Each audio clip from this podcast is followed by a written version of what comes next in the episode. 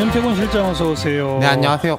저 자유한국당 홍준표, 김태호 이 지역구 바뀌는 거예요? 그럴 것 같아요. 그런 그런 분위기죠. 예, 이 두 가지 포인트에서 볼 수 있는 게 첫 번째로는 한국당 공관위의 파워입니다. 음. 황교안 대표가 좌고 우면할 때 상당히 압박을 가해서 결국 종로로 교통 정리가 됐잖아요. 예. 그 다음 수순이 이제 뭐 전직 대표 내지 대권 주자급인데 김병준 전 비대위원장 일찌감치 당의 뜻에 따르겠다 해서 세종 이야기가 들리고 홍준표, 김태호 두 사람은 애초에는 밀양, 의령, 함양, 함안, 창녕 그리고 산청, 함양, 거창 합천에 출마한다고 했었거든요. 둘 다 고향에 간다 뭐 그렇죠. 그랬죠. 근데 여기 예. 가 서부 경남이라서 사실 한국당 입장에서는 아주 텃밭이라서 다른 사람이 나가도 당선 가능성이 매우 높은 곳이에요. 예. 그런데 이제 김영호 공관위원장이 홍 전 대표는 직접 찾아가서 만나기도 하고 다각도로 압박을 넣었지 않습니까? 그래서 홍준표는 이제 양산을로 거의 그렇죠. 굳어지는 것 같아요. 네, 네. 어. 예, 애초에 수도권에 가라고 했죠. 예전 네. 지역구였던 동대문 쪽. 음. 근데 홍전 대표가 이제 역제안을 한 건데 이 양산을은 문 대통령이 사저가 있고 김두관 의원이 컴백했고 그 지역구 현역 의원도 민주당 의원이에요. 예, 불출마한다고 예. 했지만은 근데 예. 한국당 기준으로 볼 때는 그러니까 PK에서는 험지예요. 상대적으로. 물론 수도권과 비길 바는 아니지만요. 근데 여기 양산을을 김태호 전 지사한테 제안했었다 뭐 이런 얘기도 있었잖아요. 그렇죠. 근데 지금 이제 김 전 지사는 지역구 못 옮긴다고 하고 있는데 창원 성산 이야기 나옵니다. 한국당 쪽에서. 여기 정의당 여영국 의원 지역구죠. 그리고 그렇죠. 김태호 전 지사가 고향은 거창 쪽이지만은 경남도지사 지냈잖아요. 그렇죠. 이 창원에 이제 연고가 있는 거죠. 창원에 도청사가 있죠. 그렇죠. 어. 김태호 지사는 애초에 경남지사였고 국회의원도 경남에서 했기 때문에 서울에 나가는 건 좀 무리였다 음. 싶거든요. 그렇다면 네. 공관위가 좀 이런 포석을 애초부터 했던 건 아닌가 이런 것도 보는 거죠. 예. 김영호 위원장은 오늘 이렇게 말했습니다. 어느 지역구로 두 사람을 공천할 것인지는 추후 좀 공관에 나눠서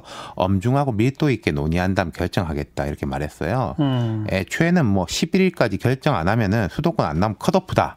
세게 압박했는데 예. 이때하고는 기류가 좀 달라졌죠. 어쨌든 공관위가 힘을 써서 네. 어, 홍, 저, 황교안 대표부터 시작해서 하나하나 정리를 해나간다. 거기다 그리고 이제 또 제가 공관위 파워를 하나 더 말씀드리자면은 하태경 새보수당 대표가 오늘 이런 말을 했어요. 통합신당 되더라도 현재 한국당 공관위 그대로 가야 된다. 힘을 실어줬네. 네, 독립적 예. 기구로 일을 잘하고 있다. 그러니까요. 지금 통추인에 좀 보수 단체 쪽 사람들이 뭐 우리 목도 있어야 된다 이런 이야기를 하고 있어가지고 하태경 의원이 오히려 공관위 보호해 준 거예요. 그러네요. 그 정도로 권위가 있다는 뜻이죠. 지금 공관위가 보수 진영 내에서. 네. 두 번째 짚어볼 게 한국당 공관위의 PK 전략입니다. 음흠.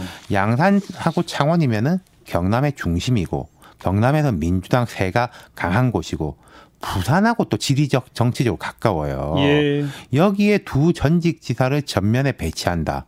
PK 전략인 거죠. 그렇죠. 지금 여당 입장에선 PK가 원래도 좀 안 좋은데 이게 야당이 공격적으로 나가면서 PK에서 주도권을 잡겠다. 그리고 PK는 중진 의원들 상당수가 이미 불출마 선언을 해놓고 있어요. 네. 김용호 위원장 여기를 워낙에 잘 알고 그렇죠. 물갈이할 조건도 괜찮은 거죠. 그렇게 되면 민주당 쪽은 빨간불이네요. 그렇죠. PK를 부울경 이러지 않습니까? 부산, 울산, 예, 경남. 부울경 광역단체장 지지율도 안 좋고 울산시장은 기소됐고 경남지사는 재판 중이고 하하. 지난번 총선에 비하면 임팩트 있는 새 얼굴도 별로 안 보이거든요. 아직은. 김두관 전 지사 간과 합밖에 없죠. 그렇죠. 어. 그래서 그런지 모르겠지만 오늘 김부겸, 김두관, 김영춘 세 사람이 공동 성명을 냈습니다. 이게 이제 대구, 경남, 부산 이렇게. 그렇죠. 예. 정치 이야기는 없었어요. 영남 지방의 민생 피해가 중앙 정부가 느끼는 것보다 훨씬 심각하다. 음. 추경 편성, 당내 민생 대책 특위 설치, 긴급 당정 협의 개최가 필요하다. 이러면서 이제 경제가 어려운 이야기를 되게 많이 예, 하고 예. 범정부적 민생 대책 수립을 위해서 긴급 당정해야 된다. 지난 2015년 메르스 때 정부는 11조 6천억 원 규모의 추경을 편성한 바 있고 법적 요건도 지금 명확히 존재한다. 이렇게 음, 설명을 했습니다. 네. 이게 보면은 영남 지역 경제가 심각하다 이야기 어제 오늘 말도 아니고 코로나 영향이 근데 꼭 영남에만 있는 거겠습니까? 예. 근데 이 사람들이 이제 총대를 맨 거고 비정치적인 메시지잖아요. 일부러 이런 전략 을또 하는 거죠. 네. 또 추경 같은 것에 대해서 야당이 만약에 반대하면 역풍 금방 불 거 아니겠어요? 그렇죠. 예. 그리고 이 세 사람은 온건 이미지가 있잖아요. 음. 좀 강성 이미지가 아니라 민주당이 이 김김김 삼김을 영남권의 얼굴로 내밀고 있다는 것 자체가 시사하는 바가 큰 거죠. 네, 그럼 이제 네. 야당은 강공, 여당은 맞대응, 뭐 막 강공보다는 좀 여당다운 중후함, 중도적 이미지, 예, 실력 예. 이런 컨셉으로 대응할 것 같아요. 최소 PK에서는. 네. 오늘은 누구에게 한마디? 홍준표, 김태호 두 사람한테 말씀드리겠습니다. 네. 정치인이 정치적 욕심이 있어야죠. 없으면 정치할 필요 있습니까?